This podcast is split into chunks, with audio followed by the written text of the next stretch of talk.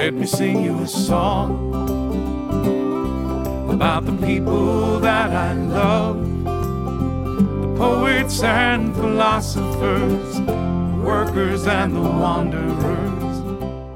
Hi, this is Joe Jencks, and you're listening to My Highway Home, celebrating music, art, culture, and community from the driver's seat. This week on My Highway Home, I interview Al Parrish and Wendy Pearle. Al has been a stalwart part of the Canadian folk and rock scene for nearly 40 years. From two decades with Tanglefoot, to solo work, to his collaborations with Richie Parrish Richie, to being a radio news announcer, Al has had a diverse and marvelous career. Al's wife Wendy is a midwife, a healer, a devout musical supporter, and now a house concert host. Together, they have shared the journey of partnership through the ups and downs of the road, diverse careers, parenting, and romance. Stay tuned to hear more of their story. This episode will also feature music and songs, all from Canadian artists Galicia, Dave Gunning, Maria Dunn, Richie Parrish Richie, Ken Whiteley, Gathering Sparks, Ariane Marie Lemire, Susie Vinnick, Kim Beggs, and of course, Al Parrish.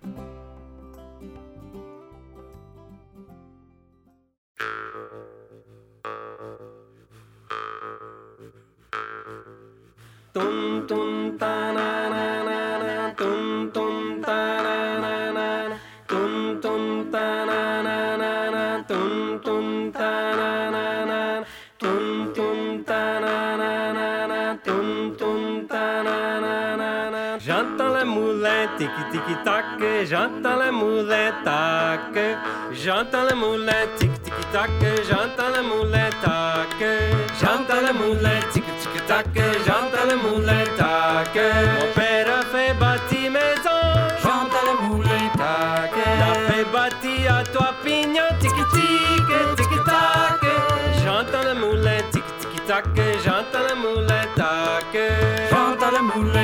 Tiki tac, j'entends le moulin tac. Fait bâtir à toi pignon, j'entends le moulin tac. Sans toi charpentier qui le font tiki tiki tiki tac. J'entends le moulin tiki tiki tac, j'entends le moulin tac. J'entends le moulin tiki tiki tac, j'entends le moulin tac. J'entends le moulin tiki tiki tac, j'entends le moulin tiki tiki tac. J'entends le moulin tiki tiki tac. Tadara dirina,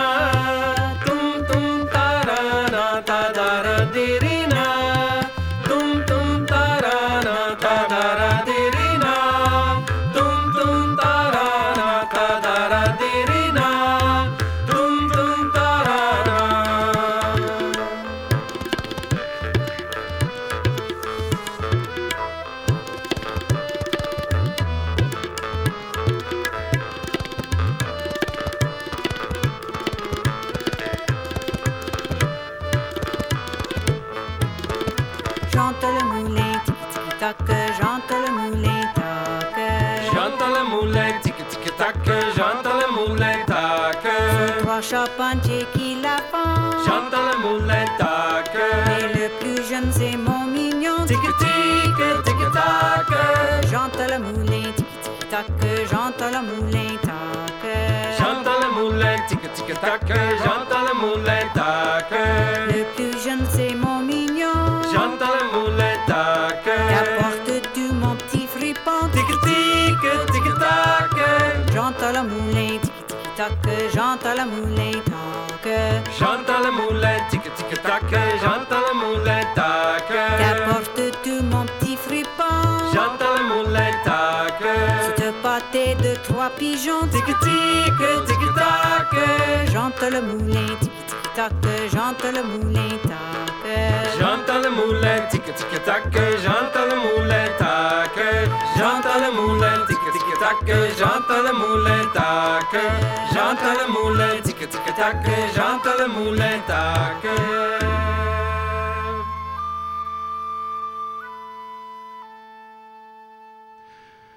Hi, this is Joe Jencks, and you're listening to My Highway Home on Folk Music Notebook. I'm here in Kitchener, Ontario with Al Parrish and Wendy Pearle, and uh, they are uh, deeply invested in the folk music scene in Canada and in North America. Uh, Al has been a touring artist for several decades, uh, both as a soloist and uh, quite famously with the group Tanglefoot, and now RPR, Richie Parrish Richie. All those things. Yeah, all those things and more. Uh, radio personality and producer. And uh, Wendy is, um, in addition to being married to Al, and we'll get into why that made sense to her, um, um, uh, is also um, a healer and um, uh, a midwife, and uh, they co-parent and uh, have shared many aspects of the journey together for the last two decades. And uh, so, Wendy and Al, thanks for joining us today. You're welcome, Joe. It's nice to be here. Yeah, it's Looking good to forward be here. this. Yeah. Uh, so, um, in addition, you've recently started uh, hosting house concerts. Um, and uh, on my highway home, we haven't yet talked to uh, house concert uh, hosts or producers. And I'm curious what made you decide that you wanted to go through all the effort of transforming your home into a concert hall? Uh, I I guess I was the I don't know brains behind that idea. I don't know. um, I I love listening to live folk music. That's actually how I met Alan, um, and uh, decided that since there there was there is some around the, the area, but I thought why not bring it into my own home, um, and so we just started doing this. Uh, we've done two of them, and they've been highly successful. So I just, I mean, if you don't, if you don't have it, make it. So we brought it into the home. That's great. Yeah. That's great. Well, as one of the two people who's had the privilege of playing here, thank you for those efforts. Um, house concerts are a, a stalwart part of the folk scene in Canada and in the U.S. Uh, so much so that uh, Mitch Podolak and several of his companions out in Winnipeg, uh, um, almost 15 years ago now, I think, started an organization called Home Routes, where they would string together here in Canada a number of house concert presenters into full tours for artists to come up for 14 or 15 days, or go to different parts of, uh, you know, out to the Maritimes or out west, or in, particularly in places where it was harder to string together a batch of lucrative dates or at least sustainable dates for artists. Uh, Al, have you ever played a Home Routes tour? No, not uh, not officially though. I have uh, done some of the places that show up on home routes, and I've had a bunch of friends who have done. Uh, Manitoba, particularly, has been a big one, and uh, out in Alberta as well. Uh, those are great. Having uh, just as you say, a string of a string of gigs that you can put together, and for a solo act or a duo, maybe even a trio, uh, you can play those gigs and if uh, and they fill in nicely because instead of having a day on the road where you have to spend money uh, on accommodation and food and just sitting around uh, you can play a house concert uh, it's a small venue but it works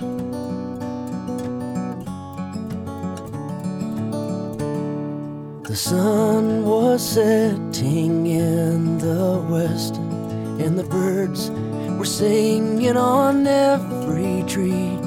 All nature seemed inclined for a rest, but still there was no rest for me. Farewell to Nova Scotia, your sea-bound coast. Let your mountains dark and dreary be. When I am far away on the briny ocean tossed, will you ever heave a sigh or a wish for me?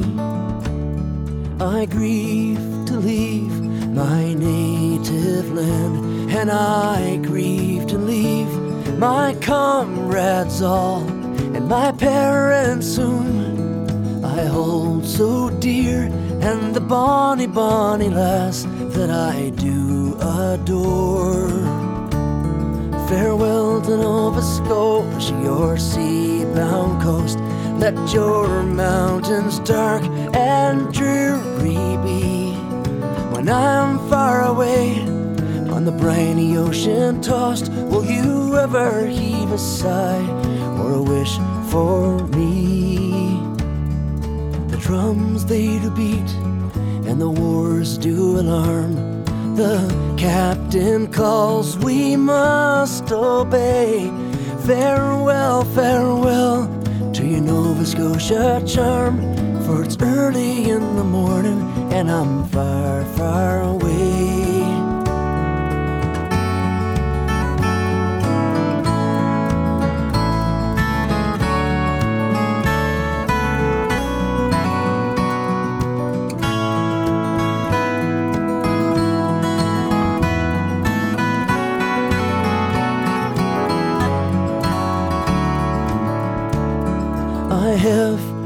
Brothers, and they are at rest.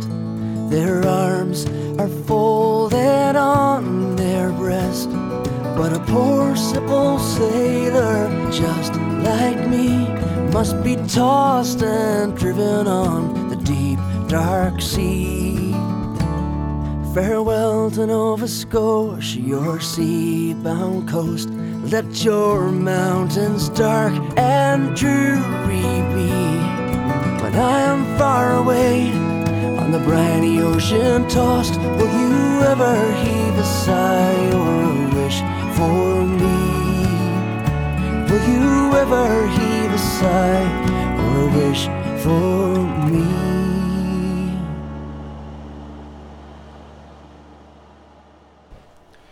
So, Alan, in your career as a performing working musician, um, have you played a lot of house concerts? I've played a number, and uh, mostly uh, in my life as a solo performer, uh, I've done those.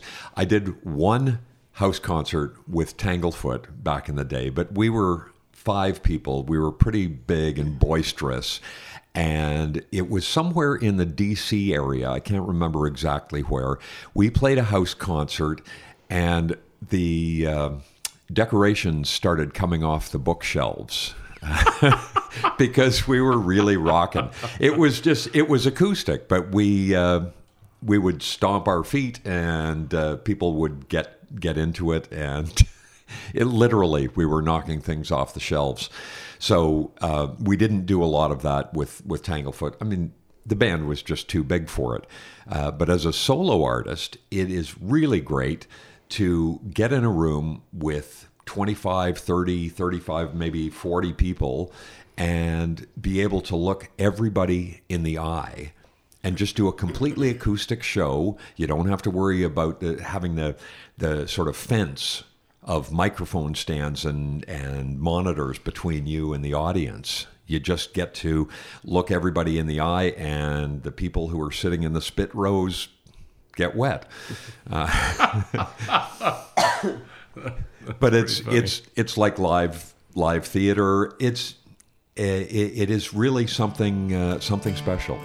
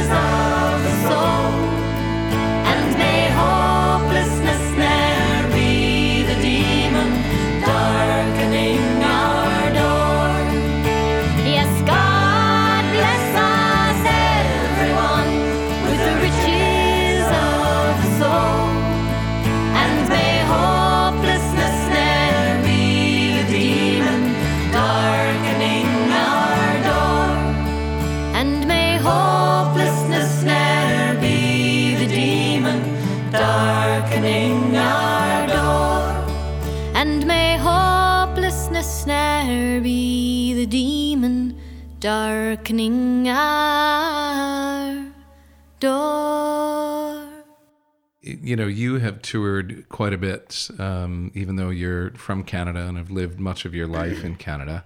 Uh, you've lived in the U.S. as well, and you've toured a fair amount in both countries. Um, what would you say, or how would you define the distinctions between the folk communities in Canada versus the United States? Because uh, as, a performer, I feel a difference, and I can't quite put my finger on it, but there really is a, a difference between folk audiences in the United States and in Canada. And I, I have my own thoughts about it, but I'm curious to hear your, your thoughts on this. I think people who come to folk music uh, tend to be in the same part of the political spectrum uh, in general, uh, but not always.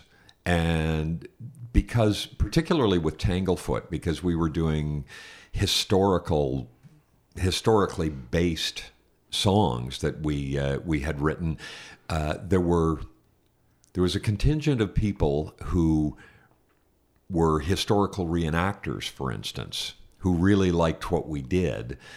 Um, what I found was that uh, while the, the reenactors in Canada uh, had much the same political views that we did, some of the reenactors in the States uh, were farther to the right than we were.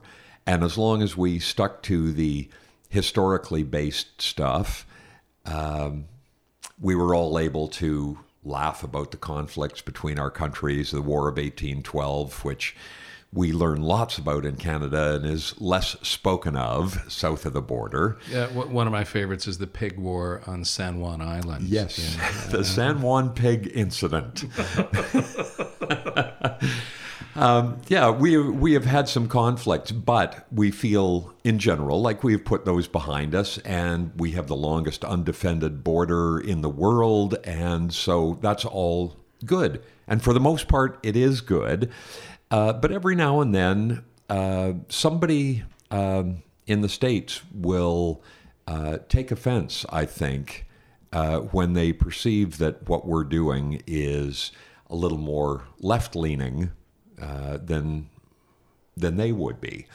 Um, we have some interesting discussions with people, and most most people are willing to go through that process, have a discussion, and hear what we may have to say. We hear what they may have to say, and we may agree to disagree. However, in general, I I must say that I, I feel like we get the uh, a really warm reaction from American audiences, and sometimes even more than we do from Canadians. Uh, perhaps because uh, Americans see us as something a little bit exotic, and yet uh, we go through a show and we tell stories and we sing songs, and then they see that we're really not so different, and uh, they they often react really. Uh, really warmly to what we've done. We've had tons of people uh, back in the day with Tanglefoot, uh, but all the time say, you know, I've learned so much about Canada uh, from you that I never knew. And, That's great. um, that's uh, yeah. So if we can be uh, ambassadors for Canadian culture and Canadian history, that's that's great. What a message. Such passion, much admired by so many. For the hope it inspired in the shackled, craving liberty's call to the poor and the hungry. He said freedom for all when he said, tear down this wall for those waiting. He spoke from the heart. He said, Don't keep the dreams and the dreamers apart. It's a birthright. They cannot be refused. Walls kill freedom. That cannot be excused. So he said, Tear down this wall. Tear down this wall that says they cannot come here. Tear down this wall. Listen to his words. Tear down this wall. Your strength will overcome your fear if you tear down this wall and build a better world. So, how do we feel today? Will we speak up with pride and say it's not freedom if it's fenced up inside? And will this new wall make us just as outraged? Will we cry out for justice? Raise our voice and say, as he said, tear down this wall, tear down this wall says they cannot come here. Tear down this wall, live up to his word. Tear down this wall. Your strength will overcome your fear if you tear down this wall and build a better world. Their pleading eyes look to us now to see if what he promised will come true. We be ruled by our fears, or will we show the real strength He told us to? And if we cower behind a steel wall or a paper mountain, what then have we won? You see, our fear is the real wall that stands between them and their freedom.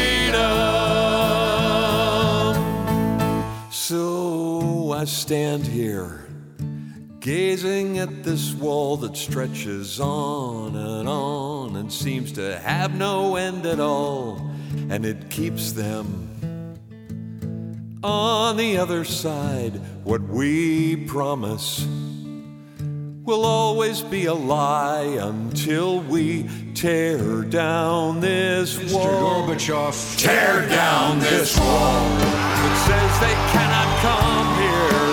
Tear down this wall.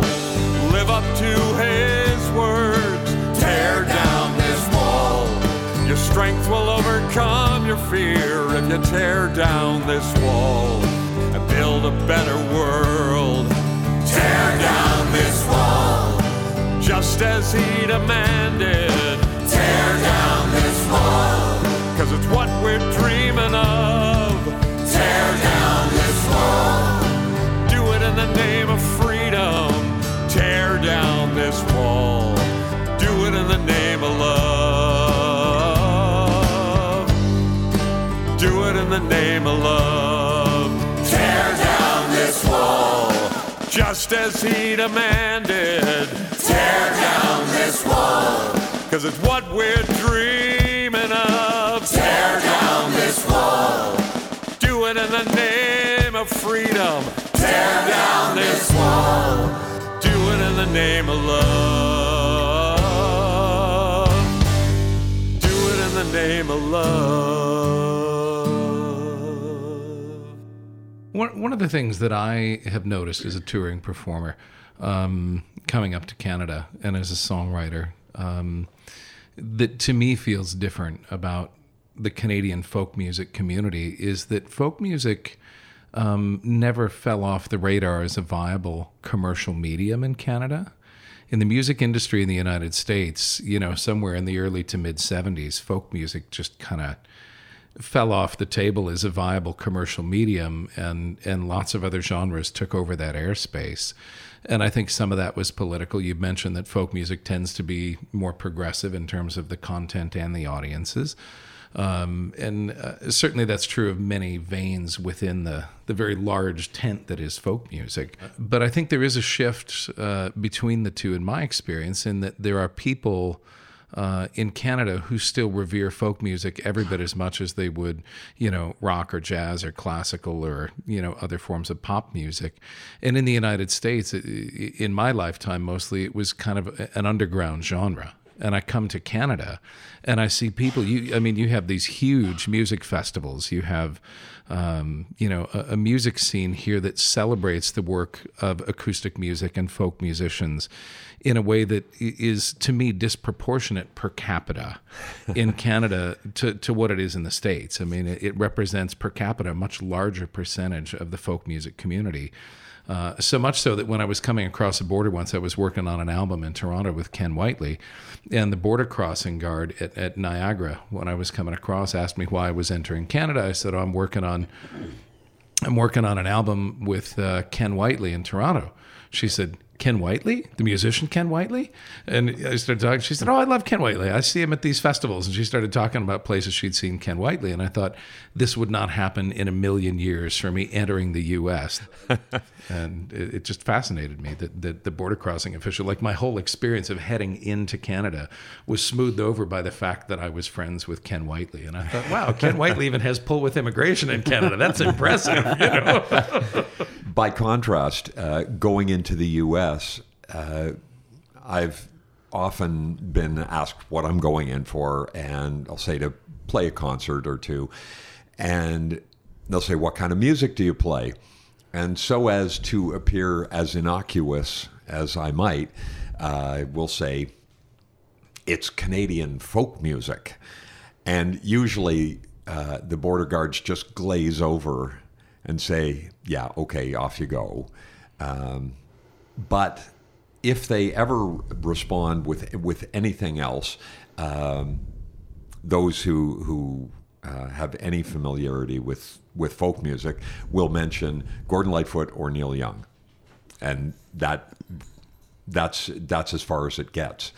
Um, yeah, I'm I'm sure that uh, Ken Whiteley wouldn't, or or a, a U.S. counterpart would would not ring a bell with uh, U.S. customs. Which is always fascinating to me because, of course, Ken Whiteley really is, um, you know, quite famous in the world of folk in Canada. Oh, yeah, uh, he he and his brother Chris. Um, Yeah. uh, and uh, and even in the states, a lot of people in the folk world would know who Ken is.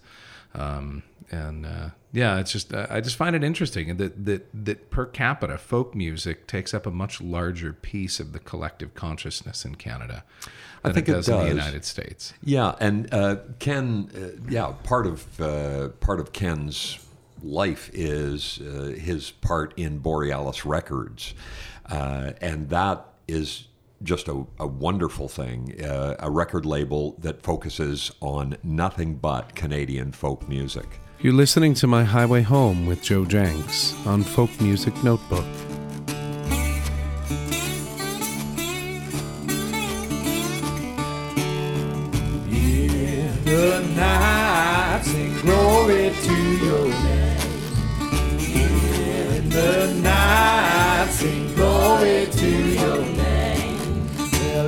Darkness, comfort me.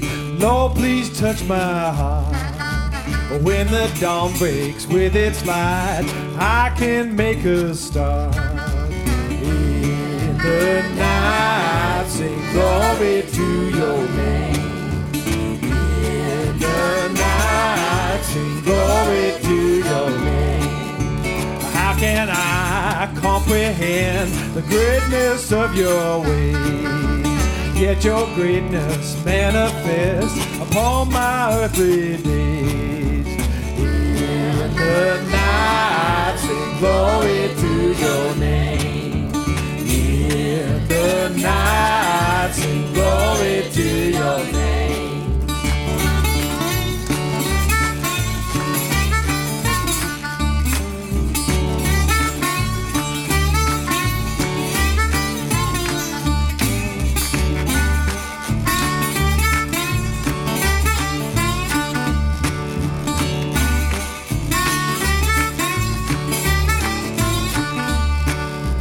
When I'm lost and in despair, Lord, I need you there. You can't take a broken man and make me whole again. In the night, glory to your name. In the night, sing glory to your name. Well, in the time through night and day, feel you opening. Help me see beyond the sight and make your spirit reign. In the night, sing glory to your name. In the night, sing glory to your name. In the night,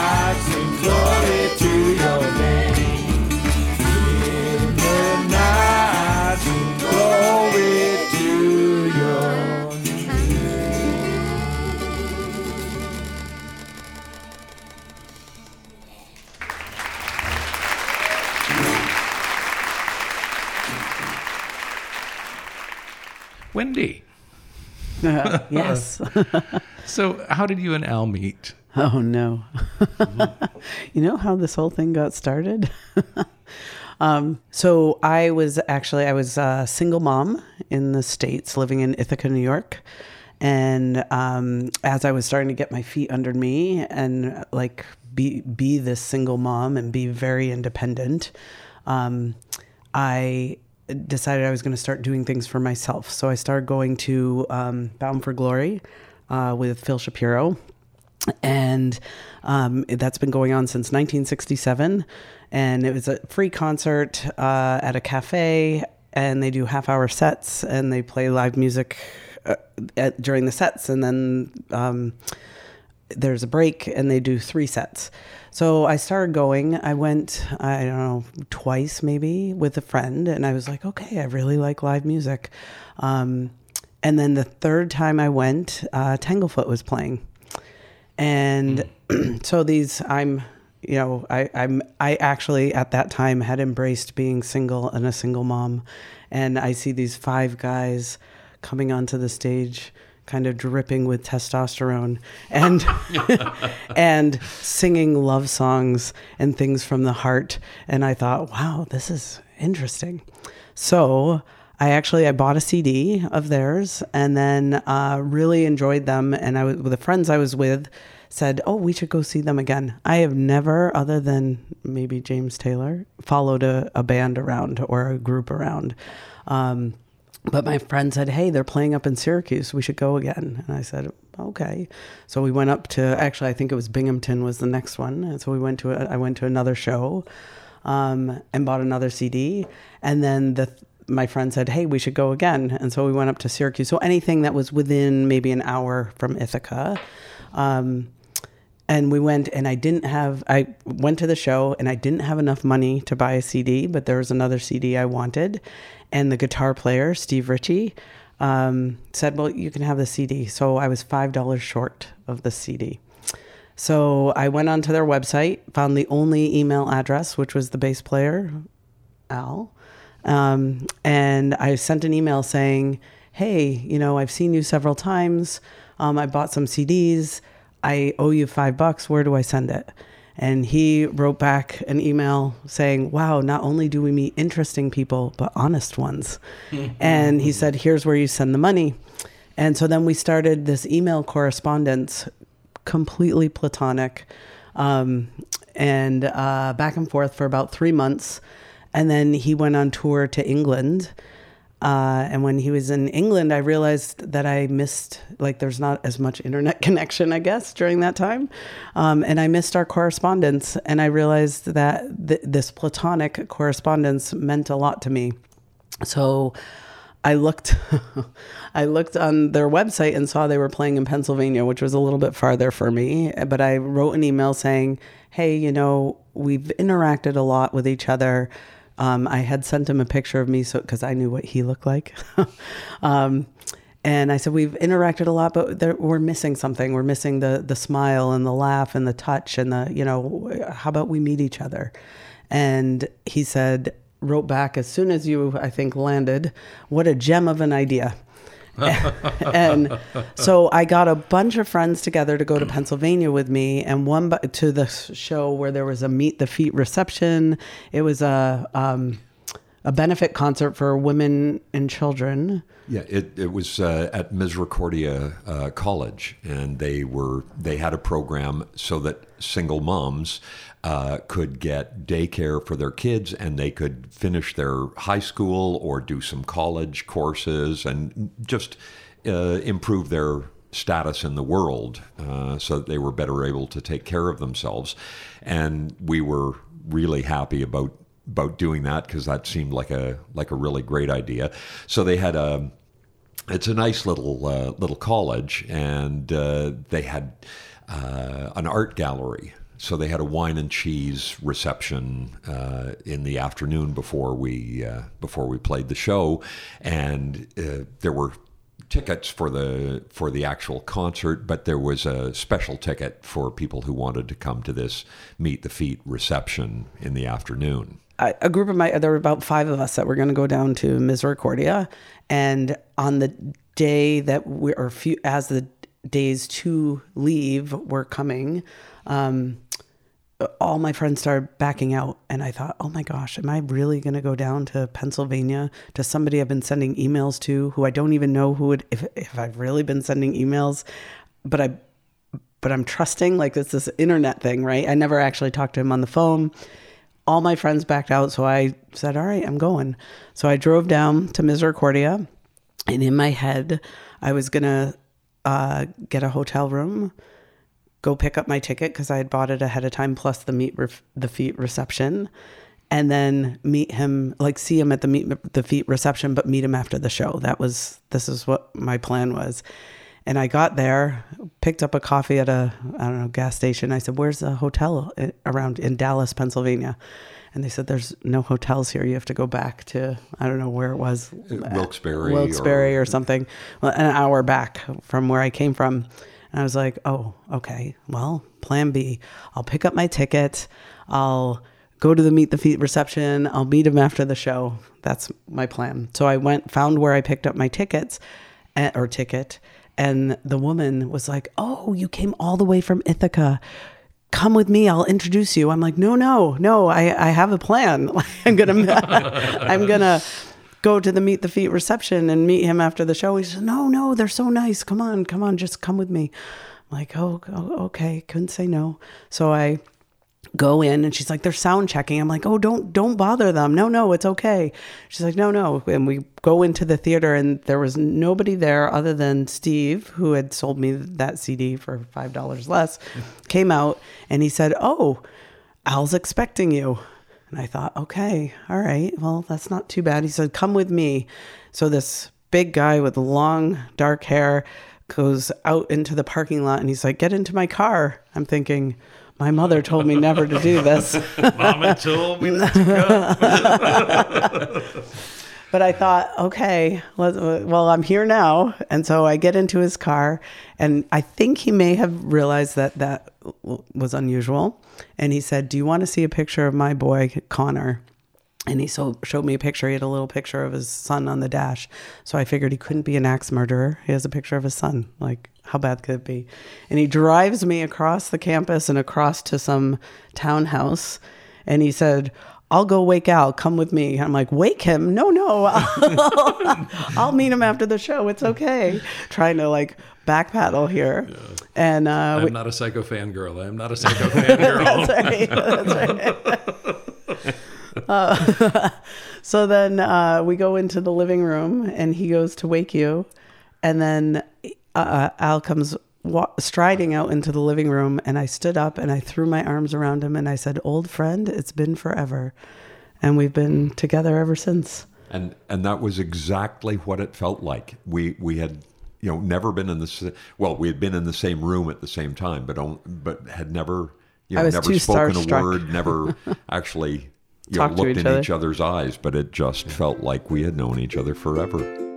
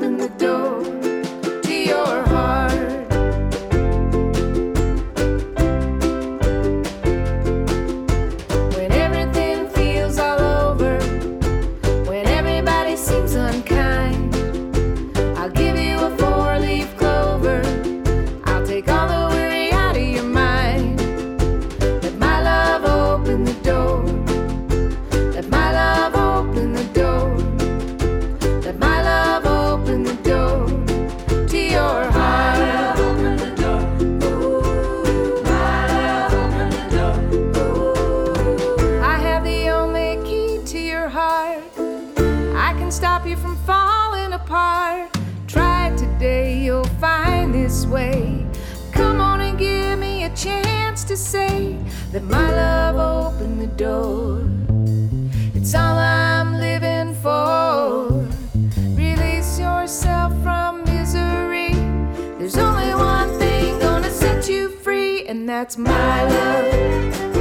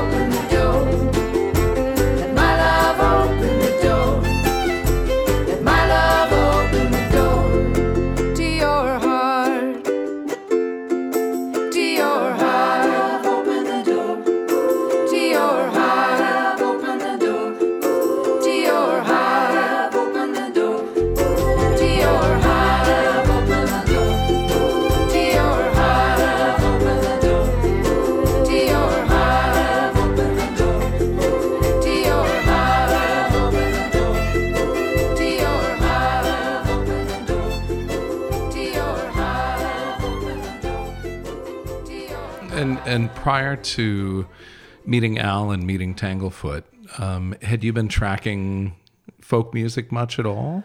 Uh, well, I grew up with like Pete Seeger and Arlo Guthrie and Woody Guthrie. Uh, That's kind of my my dad's music. Um, and uh, so I, that sort of was on my radar. That I wasn't. I, it was really live music that I like to listen to. So when Tanglefoot came in, I thought, wow, blown away by it and the harmonies and everything. Um, but I didn't think I would marry a folk musician. um, I think part of uh, part of my independence of being a single mom and being very independent actually helped us have a relationship because he was gone 150 to 200 days a year. Um, so I, I continued to be a single mom when he's on the road, or solo mom, I should say. and uh, and then when he was home, he was 100% home. So um, And that worked really nicely uh, because even being out on the road 150 days a year, I mean, that sounds like a lot of, well, it is a lot of time away, but that means that I was, I was at home for about 200 days a year. And yeah, as Wendy says, when I was there, I was really there.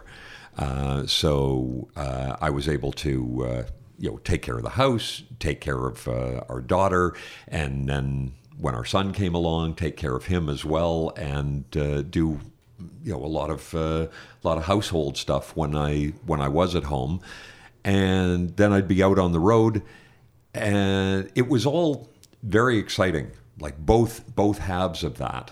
Um, I I've often said to people that being for me uh, being on the road was uh, as exciting as being at home, and being at home was exciting as as being on the road. I just I loved both halves of my life.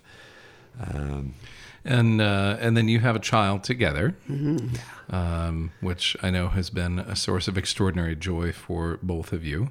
Um, absolutely. and uh, and it coincided, I think, for you, Al, with uh, a a period in your career when you did have more time at home than you'd had earlier in your career.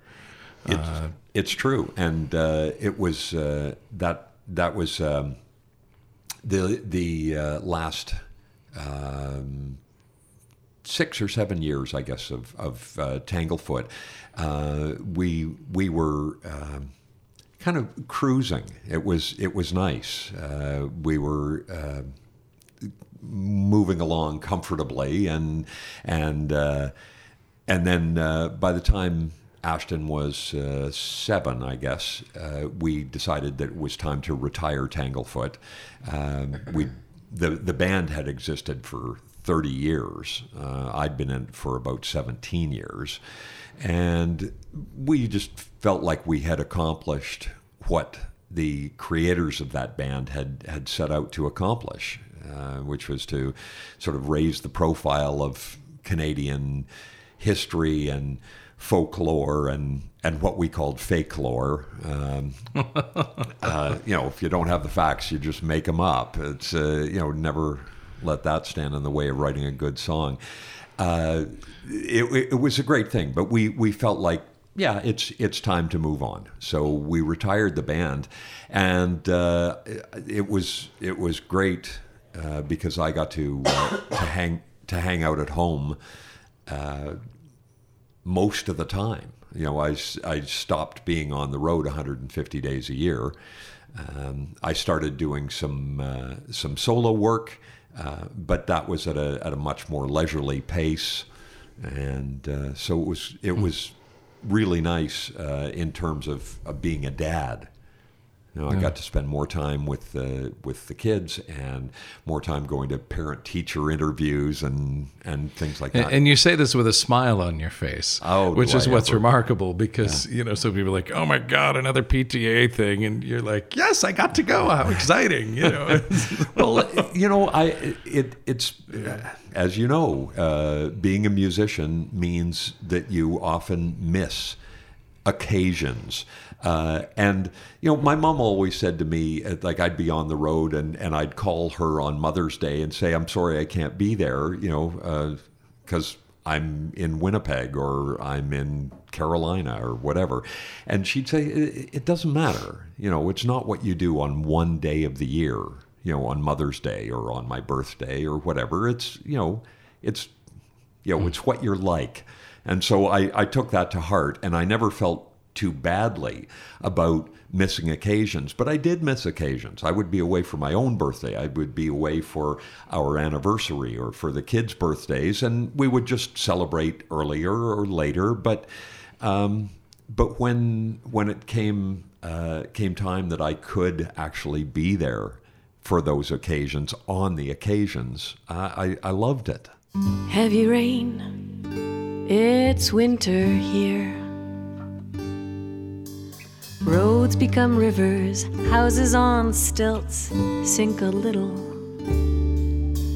Trees travel downstream, and I'm having the strangest dreams.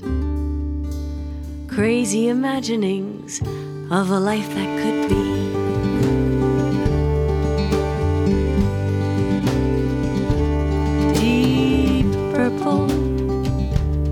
It's fragrant spring here. The traffic is thick, all the houses the same. Pressboard with plastic siding. There's a beat to this living. I started thinking that I made the whole thing up. There's a beat to this living, and I started thinking that I made the whole thing up. That I made the whole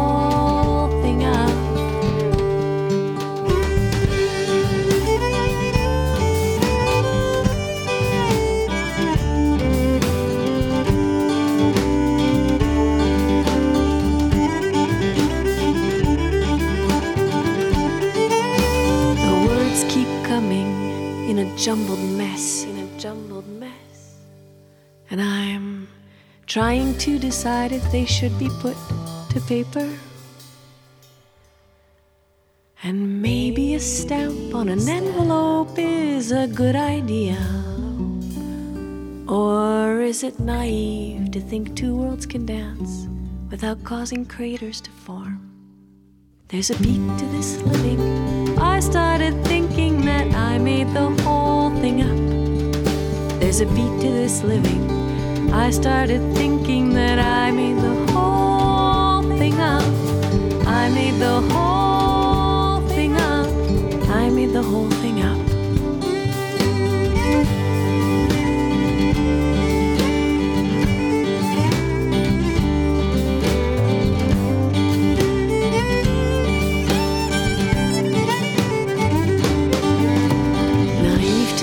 I could leave and not miss you.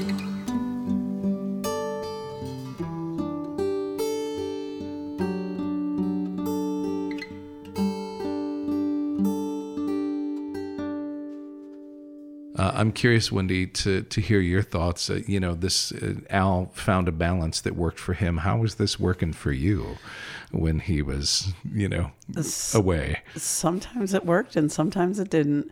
Um, I, there, there, well, there's ups and downs in everything. Um, there were times uh, where we would play this uh, game of like, well, the travel day, like say he was gone for four days, and during that four days I had a lot to do. He would say, okay, well, the day I leave doesn't count, and the day I come back doesn't count, so I'm actually only gone for two days. And I'd say, oh, okay, it's only two days that I have to deal with, right? So um, we do that. Or when you went to England for eight weeks, um, that was a tough one for me. Um, but he actually, I think you said you were going for three months, so that eight weeks wasn't so bad. Yeah, you can play that game in both directions. Um, and then, but that that eight week, uh, what had happened there? Um, he was gone for eight weeks. We had just had Ashton um, was maybe three months old when you left, um, and uh, I was I was going back to work um, during that time and trying to juggle this little guy.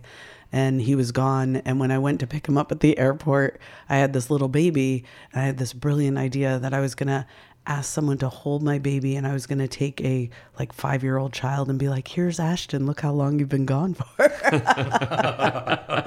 but nobody would take my baby or to let me take their child. so, um, I must say, I, I feel like you dealt with it uh, very well. You know, I mean, there were there were little little moments. There was a, uh, an incident Oh. with a bottle of Gatorade, uh, which got a little out of hand.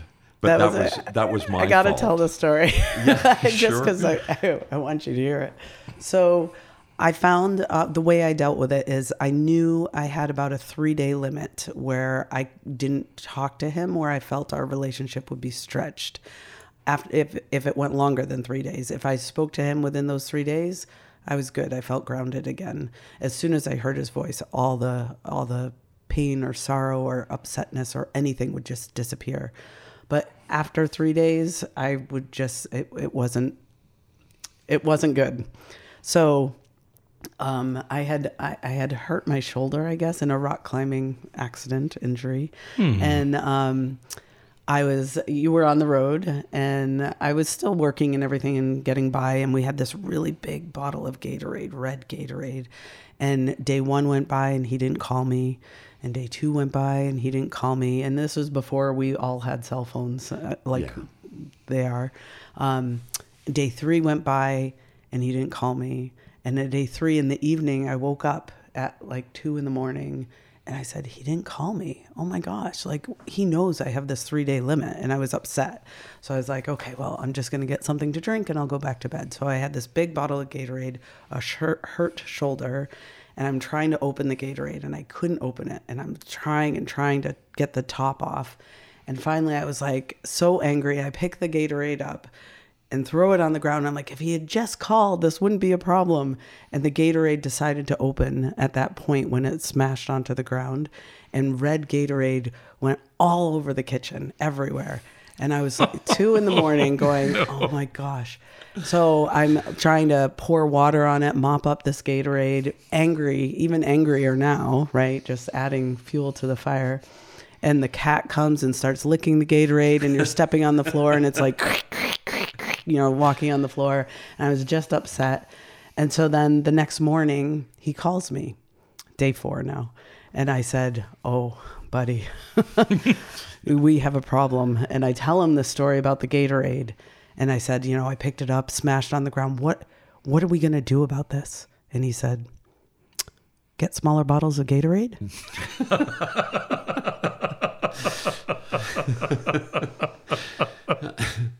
it, it it actually diffused the situation.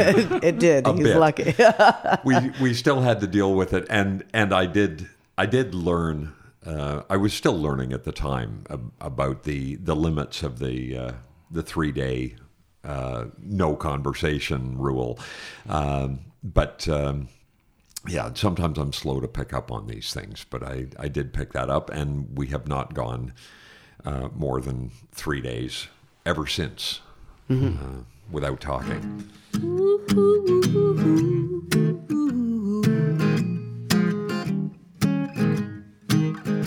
Oh my, oh my, oh you have gone and left me mystified. Oh oh I, oh I had never been this satisfied. Oh I was in trouble, out of sorts and all unglued. You fixed my broken heart and turned my dark skies to blue. Oh my, oh my. Well, you have gone and left me mystified. Oh well, looking and you caught me with your spell. Oh well, oh well. A bell rang, the birds sang, and how I felt. I've been rolling and tumbling and stumbling on the ground, but things are looking up for me now that you have come around. Oh well, oh well. I wasn't looking and you caught me with your spell. Oh baby, you're giving my heart a run for its money. You're making me laugh, cause oh, you're so funny. And your kisses are true and sweet as honey. And when you do the things you do, well, tell me what's a girl to do? Oh, oh.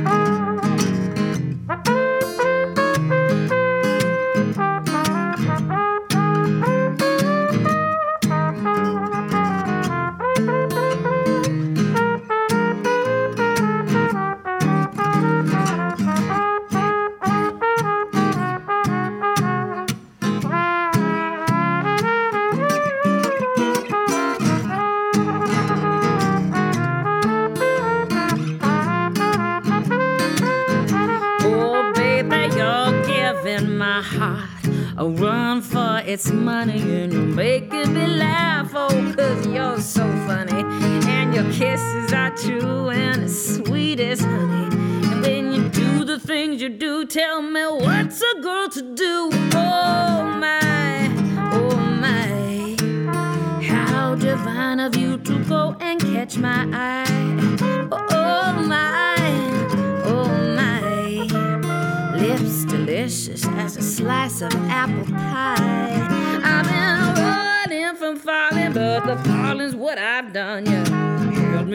a halo and a smile as bright as sun. Oh my, oh my. How divine of you to go and catch my eye. Oh, how'd you do it? Divine of you to go and catch my eye. I'm going through it. Divine, fine of you to go, go and catch my eye. You're listening to My Highway Home with Joe Jencks on Folk Music Notebook.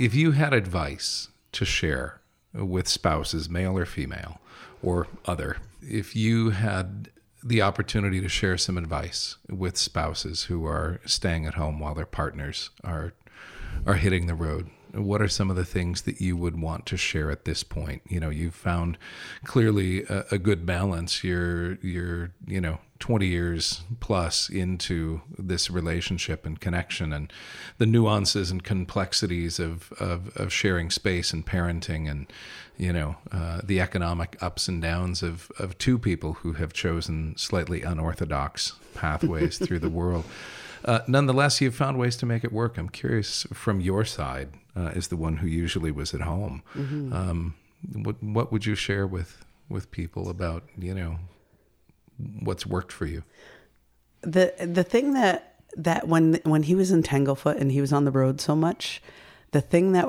really worked for me is he a hundred percent loved what he did. He a hundred percent loved being on the road, and he a hundred percent loved being home. Um, and we would get fan mail, and we would get uh, praises from people when I could go on the road, and I would hear the audience and how much he touched people's lives. I was constantly reminded of the good work that he did, and that, that that's bigger than anything. Like, so that kept me going. Um, and then the other thing that kept me going is our our communication is really keeping the lines of communication open that um, being able like i would keep lists of things i wanted to talk about with him and then when he call i have a list to go through um, and the the one thing i would say that we n- didn't always get right was right before he left Oh yeah. um, Yeah, the the going on the road fight. It w- it became a feature uh, of our of our lives. We we would find something, and it was usually nothing of significance, but it would be enough of an irritant that we could get wound up about that. And we kept scratching our heads about this. Why is it that you know every time I go on the road, you know, of all times, you know, and and I would get like you know a, a couple of miles down the road, and I would start to well up, and I would think, what the heck was going on there? Like why, you know, why did I just leave, you know, in, in that sort of unpleasant way? And we think that maybe what we were trying to do was make it easier to be apart because you know it's hard to be apart from someone that you're that you're madly in love with it's a little easier to be apart from someone you're pissed off with and and maybe that's that's what we were somehow unconsciously But literally, it would be 10 minutes down the road, we'd be calling each other saying, I'm so sorry. And like, but it was the, it, and it wasn't always, but it was often. yeah it's it's true not not every time but but more often than than you would expect and so we would, eh, we got better towards the end. We'd say, Is this one of those? eh, Am I about to go on the road? Okay, we're having one of these little arguments. Let's talk about it. So it's really that recognizing what the problem was or what was happening and being there and and and managing it at the moment that it happens. Yeah, I, I really think there is something to that idea that that um, you know, if you create enough friction, it's easier to walk out the door. Yeah. Um, that's I, I think you know you you could poll a thousand of our colleagues uh, on either side of the border, uh, Yeah. and and you know a thousand out of a thousand would say that they have had that experience. Yeah. uh, in one form or another. And it's it, probably good for, for people on, on both sides of, of this kind of relationship to remember uh, is that, you know, I mean, both of you um, are, are, are going to be dealing with separation, but the person who is staying at home um, is bearing more of the weight uh, because, you know, as a performer, you're, you're going out to do something that's exciting and that you love and it is it's a, it's a completely joyous occasion uh, to be you know going out to play shows.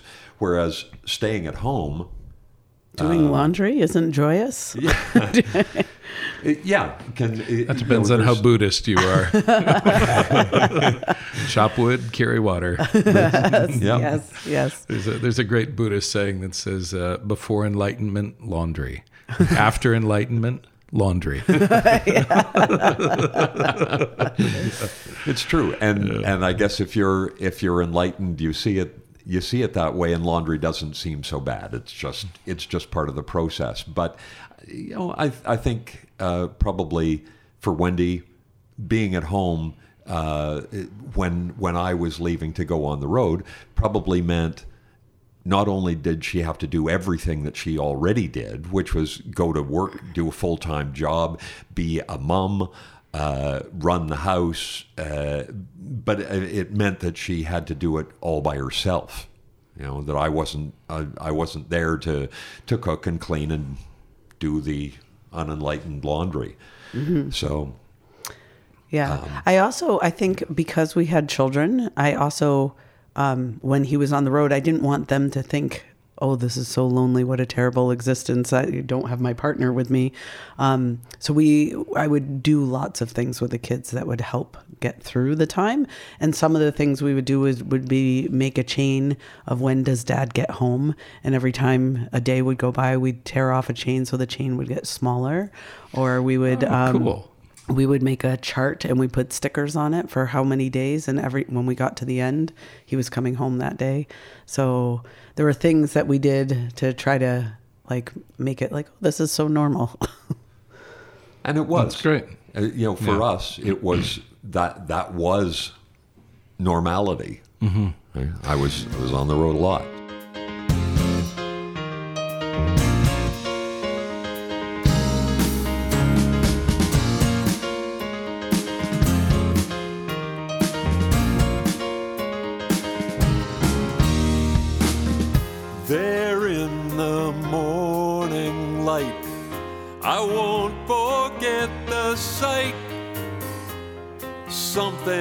Left behind that day. First on mountains, silver giants crash from the grasses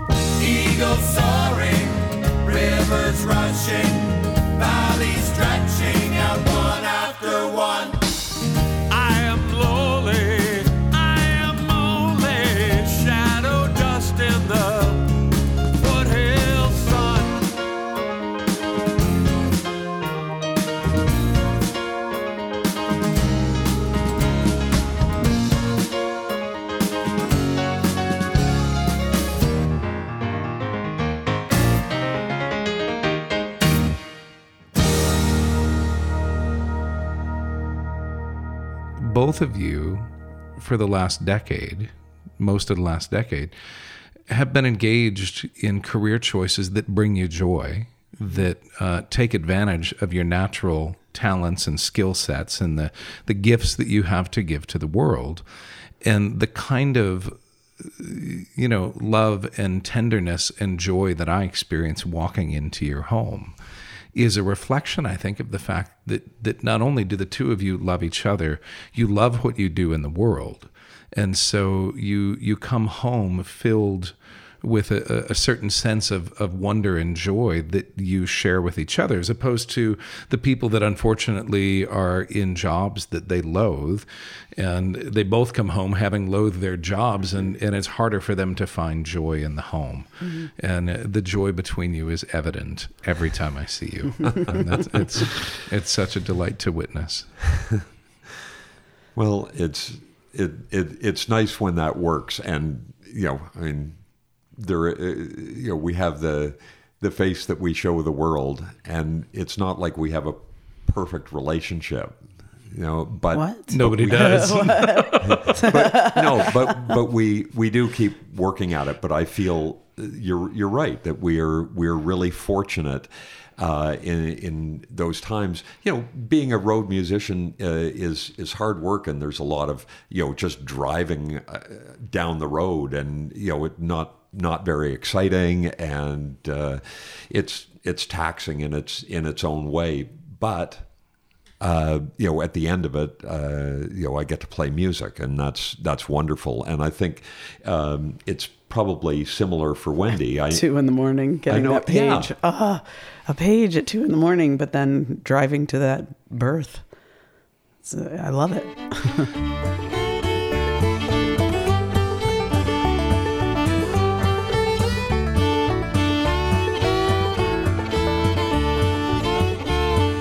I ain't gonna work tomorrow. I ain't gonna work today. Ain't gonna work tomorrow, Lord, for that is my wedding day. I love my mama and my papa. Love my mama and my papa too. Love my mama and my papa too. And I'd leave them both to go with you. I ain't gonna work tomorrow. I ain't gonna work today. Ain't gonna work tomorrow, Lord, for that is my wedding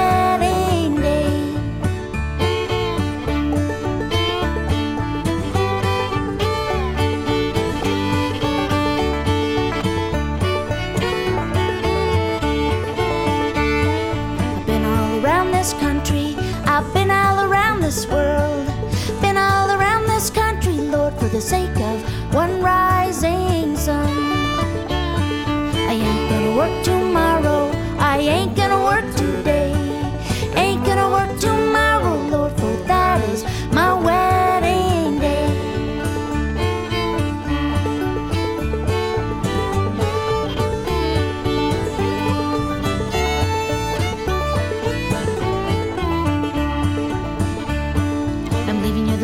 Lonesome song. I'm leaving you a lonesome song.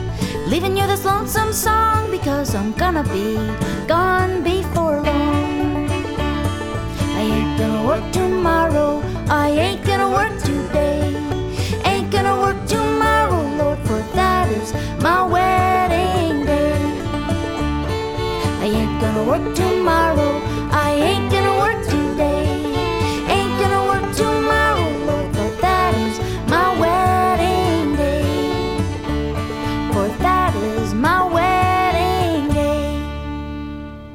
one of your songs that um, always struck me as carrying a, a shocking amount of wisdom uh, was the one that has the tagline "Men fall in love with women, women fall in love with potential." and that uh, that was inspired by Wendy. Uh, and those those were the actual words that that came out of her mouth because we had been discussing a couple that we knew who had seemed to be doing fine, uh, and then they got married and things got kind of rocky. And I said, "What's what's with that? They always seem to be fine." And now it's it's like she's trying to make him into something else. And and Wendy said said those words, you know that you know this Wow. is this is the difference Yeah. between men and women. Men fall in love with women. Women fall in love with a man's potential. And I thought that's a song. and, and yet you seem to have fallen in love with with the man himself and all of his glorious imperfection. we we call it flaws and all, like mm-hmm. new flaws and all. Yes, we. Musician with flaws and all. sort of like shirts with rets Retson. Yeah, that it, it does sound like a marketable product. Yeah, it flaws does. and all. Flaws and all. My mama raised me up with love and kindness, made sure I was clothed and fed. She read me a story and she sang me a song every night when she tucked me in bed. Thought I might become a doctor or a lawyer, not a storytelling musical bum. I always loved her for what she was. She loved what I might have become. Well, I remember my first day of kindergarten, the moment I met Mary Lou.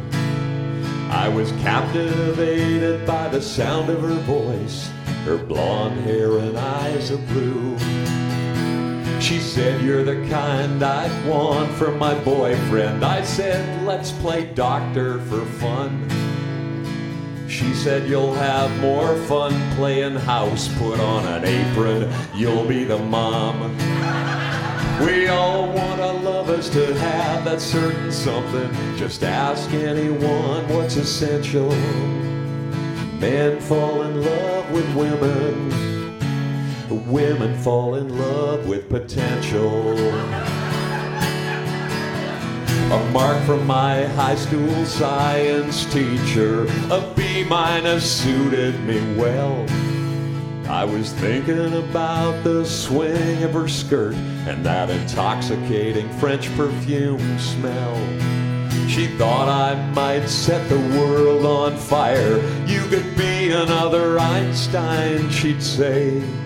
I loved her eyes and Chanel number five. She'd love me if I'd got an A.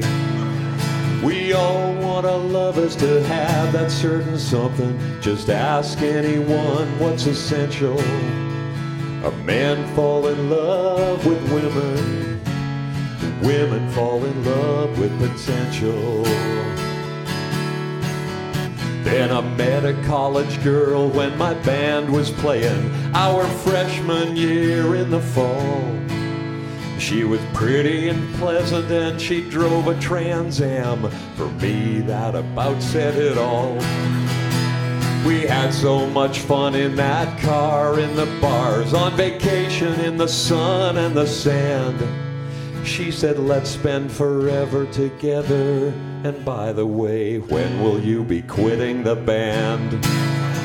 We all want our lovers to have that certain something. Just ask anyone what's essential. A man fall in love with women. Women fall in love with potential. Her legs look, smile, soul, beauty, or brains. We fall for a woman, hoping she'll stay the same. When she finds her Mr. Right, it's strange. She says, You are the perfect man for me. Now here's here's what needs to change. So if you meet a woman who sees your potential, maybe you should stop being yourself. Change your car, your clothes, your hair, your habits. Start acting like somebody else. And then if she should ask you to make a few changes, you could happily do that for her.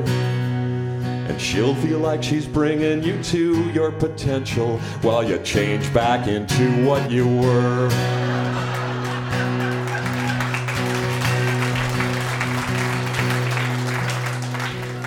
So I got about this far with the song, and as I often do with a new song, I played it for Wendy, and I said, "What do you think?" And she said, "That's great. That is so clever. That's just a wonderful song. That's if you could change verse two.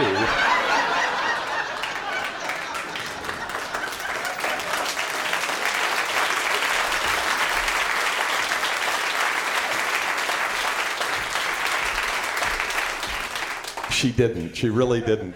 No, what, what, she, what she actually did say was, Well, that, that seems a little cynical. Do you really feel that way? And I said, Well, not about us. But then I just thought maybe I should write another verse to be sure. So I met this charming and beautiful woman. I could tell that she was perfect for me. She warmed my heart and she made me laugh. I must admit, I was head over heels. I asked her what kind of man she'd want, and to be him, what I'd have to do. She smiled at me and said, Do me a favor, honey, just keep being you. We all want our lovers to have that certain something. Just ask anyone what's essential. I fell in love with a woman who knew that I had reached my potential. We all want our lovers to have a certain something. Just ask anyone what's essential. Men fall in love with women.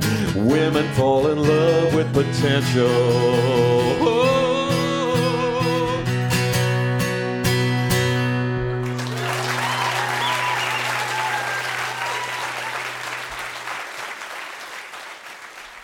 Al, Wendy, thank you both so much for taking time to talk with with us today and to talk with uh, the listeners of My Highway Home and share some of your story and your years together and navigating um, such a beautiful life. You're so welcome. Thank you for doing this, and thanks for doing radio because folk music belongs on the radio where everyone can hear it. Thank you. Thanks, Thank Wendy. you. Thanks for having us. Yeah. And thanks to Ron Olesko and Folk Music Notebook for creating the opportunities for folk centered programming.